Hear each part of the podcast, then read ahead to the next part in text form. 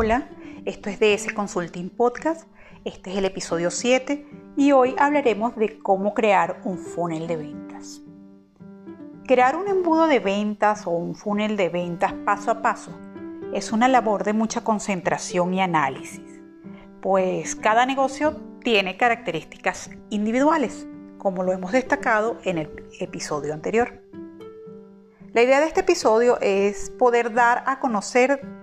la forma en la que debemos empezar a capitalizar esos visitantes de nuestros sitios web y que estos terminen siendo clientes residentes y que luego nos apoyen como clientes satisfechos en la difusión de nuestra marca. Para entender bien cómo armar nuestro funnel de ventas, tenemos que tener claro el proceso por el cual pasa un cliente desde que captamos su atención la primera vez hasta que nos compra un producto o servicio y luego se mantiene leal hacia nuestra marca. En primer lugar, el cliente llega a nosotros en forma de visita. Puede ser una visita a nuestro portal o a nuestras redes y este es entonces un cliente potencial que llega a nosotros a veces a través de campañas orgánicas o, de ser el caso, a través de, de campañas que hemos pagado que son el resultado también de una estrategia de marketing de marca. Y aquí una aclaratoria, el funnel de ventas no es el mismo que el funnel de marketing de una organización. Luego en episodios siguientes hablaremos de esta diferencia entre el funnel de marketing y el funnel de ventas y dónde se cruzan ambos y se apoyan en la, en la meta final que es conseguir capitalizar ventas, capitalizar clientes y capitalizar lealtades. El cliente también puede llegar a nosotros en la presentación de un producto o un evento. Recordemos que el funnel lo representamos en forma de pirámide, de una pirámide invertida, y de allí que este grupo de clientes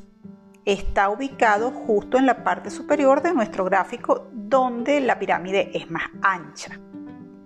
Esta primera etapa de la que estamos hablando se llama etapa de visitantes, es decir, la parte ancha de nuestra pirámide invertida. Y en ella es de gran importancia el manejo de estadísticas, de métricas, pues esto nos ayuda a llevar un control de cuántos visitantes diarios, semanales, mensuales está generando mi sitio web, mis redes sociales o generó un evento en específico. Es por esto que es importantísimo invertir en una herramienta que permita ver cuántos visitantes se generan en ese sitio web, cuáles son las publicaciones o contenidos con más ingresos o cuando hablas de un evento, qué tema de ese evento o qué temas de ese evento levantaron más la atención de ese público que asistió y provocaron más tráfico, más interacción, más preguntas, más interés. Asimismo, esta herramienta también puede ayudar a medir mm, la tasa de retorno de las visitas del sitio web o la tasa de retorno cuando hablamos del tráfico a, en eventos como tal. En esta etapa, la mayoría de los casos Mm, son clientes que no conocemos. Es decir, no conocemos realmente quiénes son nuestros visitantes. Allí también debemos fijar o tener o crear una estrategia de conversión de estos visitantes en leads y los, estos clientes se convierten en leads cuando nos regalan, ojo, bien dicho, porque es un regalo, sus datos de contacto. Y así podemos avanzar con este cliente a lo que sería la siguiente etapa del embudo. Una de las estrategias en esta etapa es la de formularios que los llevan a nuestros landing page donde les ofrecemos algo de valor, como ebooks, promociones y learning. Cuando hablamos de eventos eh, físicos o eventos inclusive virtuales, muchas veces tomamos los datos de esos clientes en el momento del registro y posteriormente nosotros hacemos un regalo, entre comillas, a ese cliente que corresponde a promociones, a ebooks, a objetos de marketing, a cursos virtuales gratis que enamoran a ese visitante y que lo compensan por ese regalo que nos han dado de sus datos. Una vez que tenemos los datos de estos clientes, pasamos a esa segunda etapa, que se llama etapa de convertir realmente esos visitantes en leads. En esta etapa identificamos y clasificamos a estos leads generados en esa etapa anterior. Y es muy importante porque si filtramos correctamente estos clientes potenciales, nos ahorrará esfuerzos comerciales posteriores. Es la etapa en la que construiremos o empezaremos a construir la relación con ese cliente potencial, lo que va a determinar en sí si el visitante realmente se va a convertir en cliente o va a desarrollar algún interés por nuestro producto o servicio para que no solo finalmente se convierta en cliente, sino que se convierta en un evangelizador de nuestra marca. Cuando usamos landing page como estrategia para la captura de, información de nuestros visitantes, para convertirlos en leads, obtenemos datos valiosos de los clientes o de esos clientes potenciales por ejemplo, obtenemos su correo electrónico, su nombre, sus intereses, importantes sus intereses, y otras informaciones de gran relevancia que nos facilitan el contacto posterior con ese cliente y además nos ayudan a desde ese mismo momento ir entendiendo qué es lo que realmente le gusta, qué es lo que le duele, qué es lo que necesita o qué es lo que desea ese cliente potencial. Esta información, por supuesto, nos apoyará en la construcción de la relación y capitalización final de esa relación en productos y servicios que vendemos a ese cliente. En conclusión, una buena etapa de prospecto nos ayuda a no invertir tiempo en vano y tampoco dinero en vano en aquellos leads generados que no sean realmente clientes potenciales de nuestro producto o servicio. Y además de eso nos ayudará a pasarlos o a llevarlos de forma mucho más filtrada a la tercera etapa del embudo de ventas, el cual se cataloga como la etapa de la oportunidad. Por aquí deben pasar todos aquellos leads que en la etapa anterior se descubrieron que tienen intereses, gustos, necesidades en mis productos o servicios.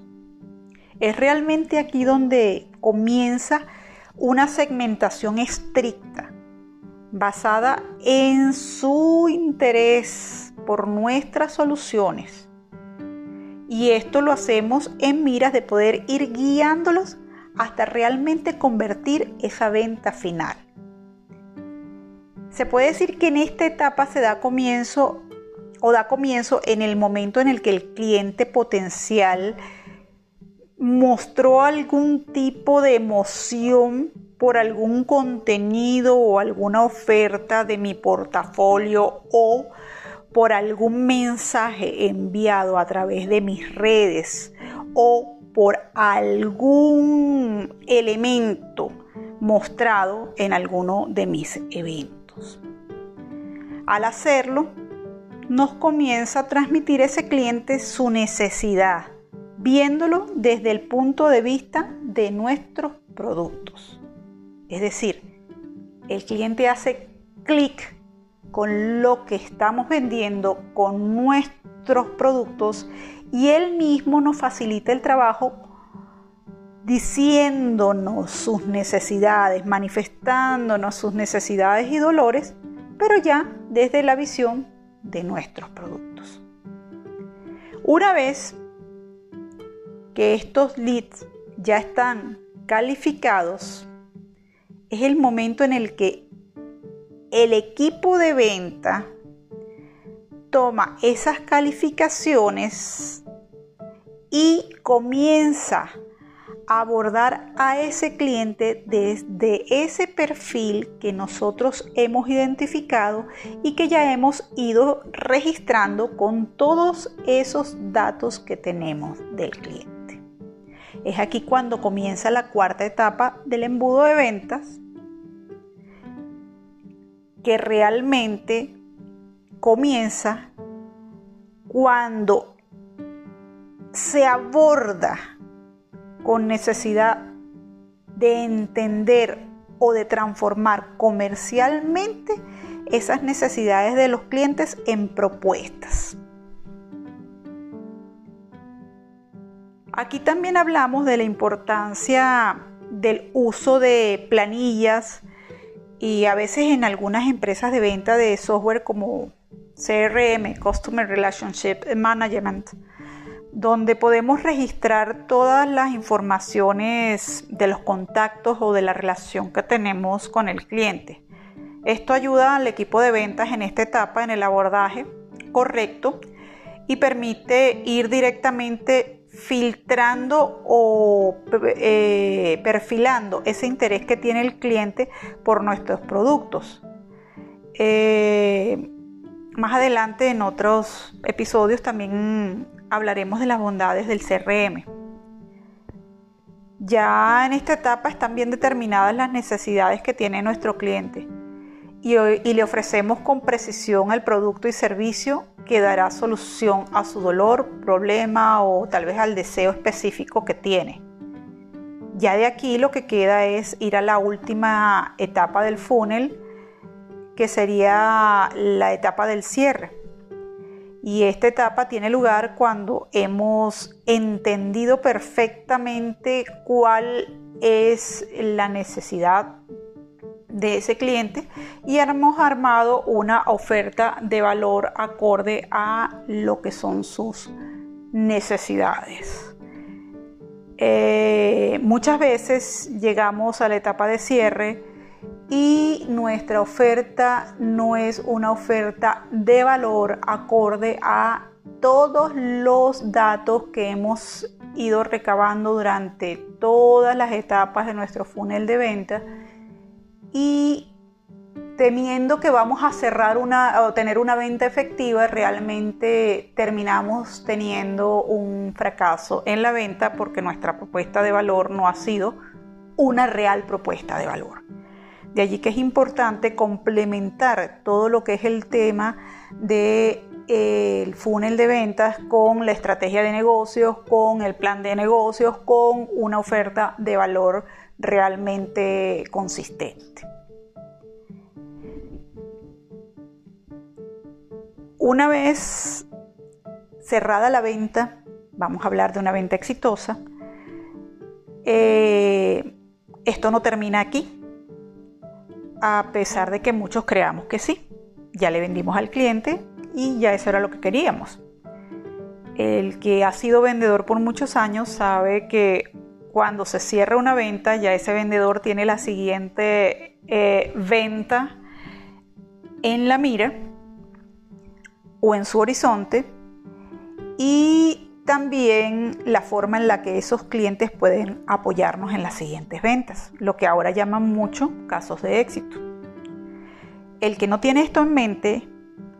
la compañía que no lo internaliza, el vendedor que no ha internalizado esto, eh, puede perder muchos clientes potenciales y puede perder la oportunidad de tener un marketing orgánico basado en la experiencia con, los productos y servicios que promociona. De allí que una vez cerrada la venta, en este punto se debe seguir trabajando, se debe seguir ofreciendo contenido de valor para que esos clientes que ya nos compraron eh, vean que seguimos interesados en ellos y que hay una relación que, se debe o que, o que se quiere cultivar a largo plazo. Y realmente estas acciones son lo que permiten la fidelización en las marcas. Tenemos que seguir alimentando, refrescando a este cliente no solo para que nos compre de nuevo en el futuro, sino también para que nos ayude en nuestra labor de ventas como con recomendaciones, testimonios y a veces hasta alianzas. Todas estas oportunidades tienen un costo de adquisición menor o a veces de cero y traen un retorno financiero muy alto y, realmente una facturación estable generando compras recurrentes por parte de los clientes y además trayendo nuevas oportunidades a, a nuestras empresas. Bien, este ha sido el episodio 7 en DS Consulting Podcast, un tema realmente fascinante, como lo es la creación del funnel de ventas. Esta es una herramienta infalible a la hora de, de entender el proceso de venta, comercialización y fidelización de los clientes en cada organización como les hemos comentado, cada organización es totalmente diferente, por lo que es importante que entendamos que cada organización debe construir su funnel de ventas personalizado. En DS Consulting estamos listos para apoyarte en la construcción y difusión de tu funnel de ventas, porque es importante que cada una de las áreas de las compañías y de las empresas estén casadas con una misma estrategia. Por ello es la importancia de la difusión del funnel de ventas una vez ya estratificado dentro de las compañías. Bien, asimismo quisiéramos saber si, si deseas conocer más sobre este tema. Eh, déjanos saber por el correo de ese consulting.negocios.gmail.com o por Facebook o Instagram en arroba dsconsulting.negocios. Nos escuchamos pronto.